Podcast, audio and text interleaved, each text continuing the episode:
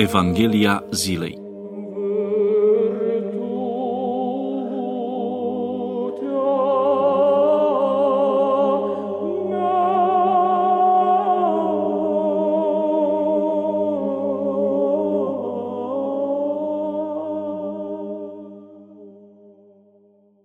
Citire din Sfânta Evanghelie de la Matei, capitolul 9, versetele 9 până la 13.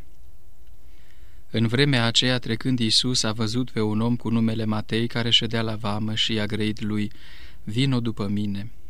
Și sculându-se a mers după dânsul, iar când ședea Iisus la masă în casă, mulți vame și păcătoși au venit și au șezut la masă împreună cu Iisus și cu ucenicii lui.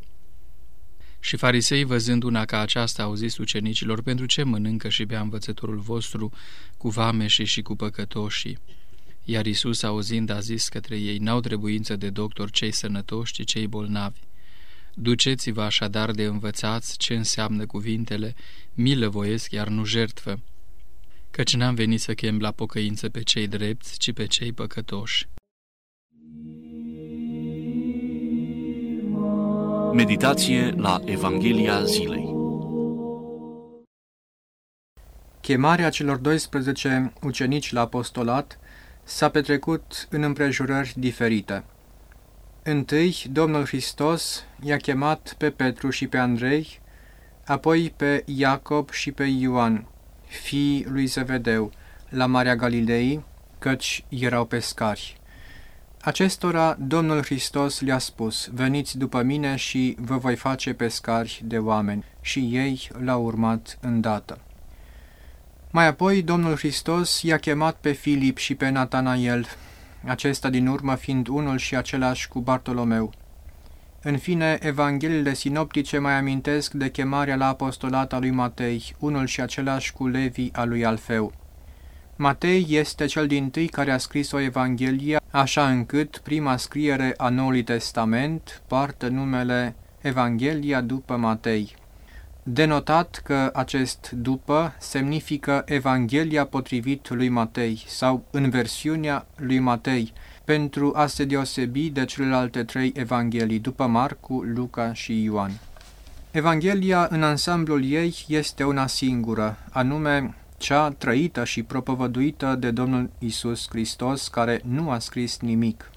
Ea a fost preluată de sfinții săi ucenici și apostoli, care mai întâi au propovăduit-o prin viu grai, iar mai apoi, după întemeierea Bisericii creștine la Ierusalim, a fost consemnată și înscris de cei pe care îi cunoaștem sub numele de evangeliști Matei, Marcu, Luca și Ioan.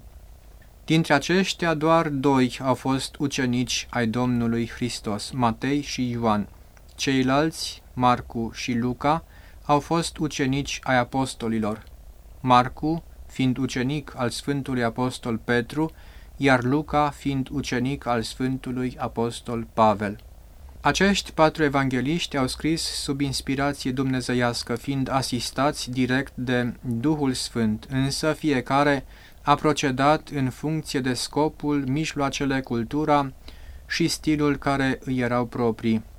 Așa se face că Evangheliile, deși istorisesc aceeași viață și învățătură a Domnului Hristos, nici nu se suprapun și nici nu epuizează întreaga materie, mai mult, așa cum subliniază și în alt preasfinția sa arhiepiscop și mitropolit Bartolomeu, fiind relatat unul și același eveniment, un autor îl amplifică în timp ce altul îl condensează sau îl așează într-un alt context, după rolul și importanța pe care îi le conferă în economia întregului.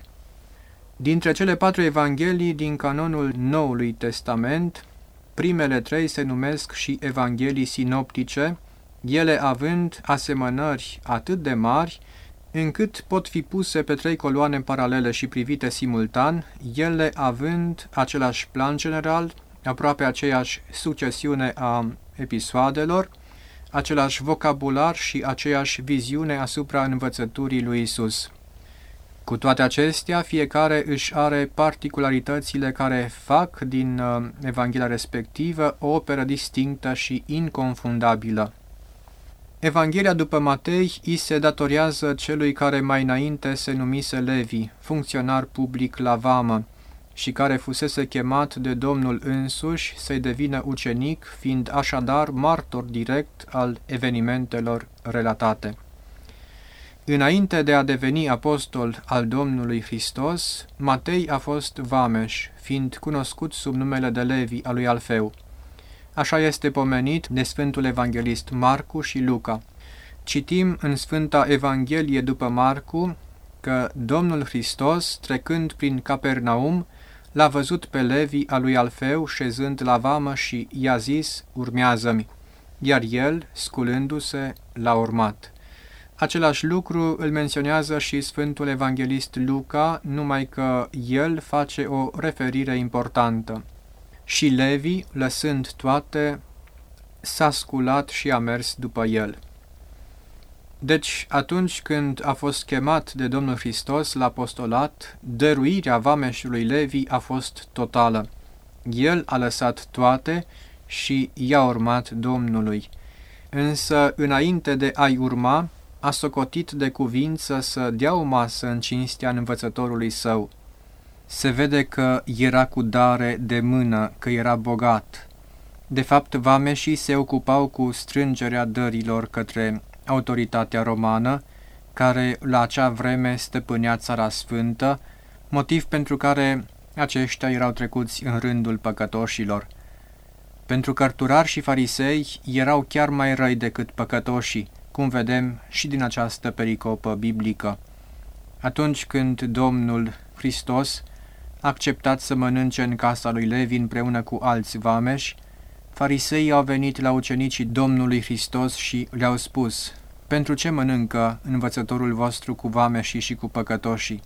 Numindu-i mai întâi pe vameși și apoi pe păcătoși. Sfântul Evanghelist Luca ne mai istorisește convertirea unui vameș. Este vorba de Zaheu, vameșul. Spre deosebire de Levi, Zaheu era mai marele vameșilor, căci, pentru a-și asigura succesul, vameșii se constituiseră într-o tacmă, într-o administrație de strângători de dări și taxe, cu șefi și subordonați, de care te roviai peste tot. Zaheu ajunsese șef al nelegiuiților și strânsese o bogăție însemnată de pe spinarea oamenilor sărmani și fără apărare. Pentru aceasta nu mai avea prieteni, la fel ca și Levi nu mai avea prieteni decât vameși. Ne putem imagina astfel bucuria acestor vameși atunci când Domnul Hristos i-a băgat în seamă. Levi, de pildă, când a fost chemat de Domnul Hristos, n-a stat deloc pe gânduri, ci, sculându-se, a mers după Isus. De bucurie, el a pregătit o masă pentru Isus și pentru ucenicii săi, masă la care au venit și mulți vameși și păcătoși, căci cei ce se considerau drepți socoteau o întinare faptul de a sta la masa unui vameș. Farisei l-au și acuzat atunci pe Domnul Hristos pentru această companie la care el a răspuns cu două frumoase cuvinte. Nu cei sănătoși au nevoie de doctor, ci cei bolnavi și n-am venit să chem pe cei drepți la pocăință, ci pe cei păcătoși. Referindu-se la aceasta, Sfântul Ioan Gură de Aur, în omilii la Matei, spune că vameșii au venit în casa lui Matei ca la unul de-al lor și Matei, mândru că a intrat Hristos în casa lui, i-a poftit pe toți la masă. Hristos folosea orice mijloc pentru mântuirea sufletelor, nu numai când vorbea, nu numai când vindeca, nici numai când mustra pe dușmani, ci și când stătea la masă, pe mulți păcătoși îi îndrepta. Prin aceasta ne învață că orice timp și orice faptă pot să ne fie de folos pentru a mântui un suflet.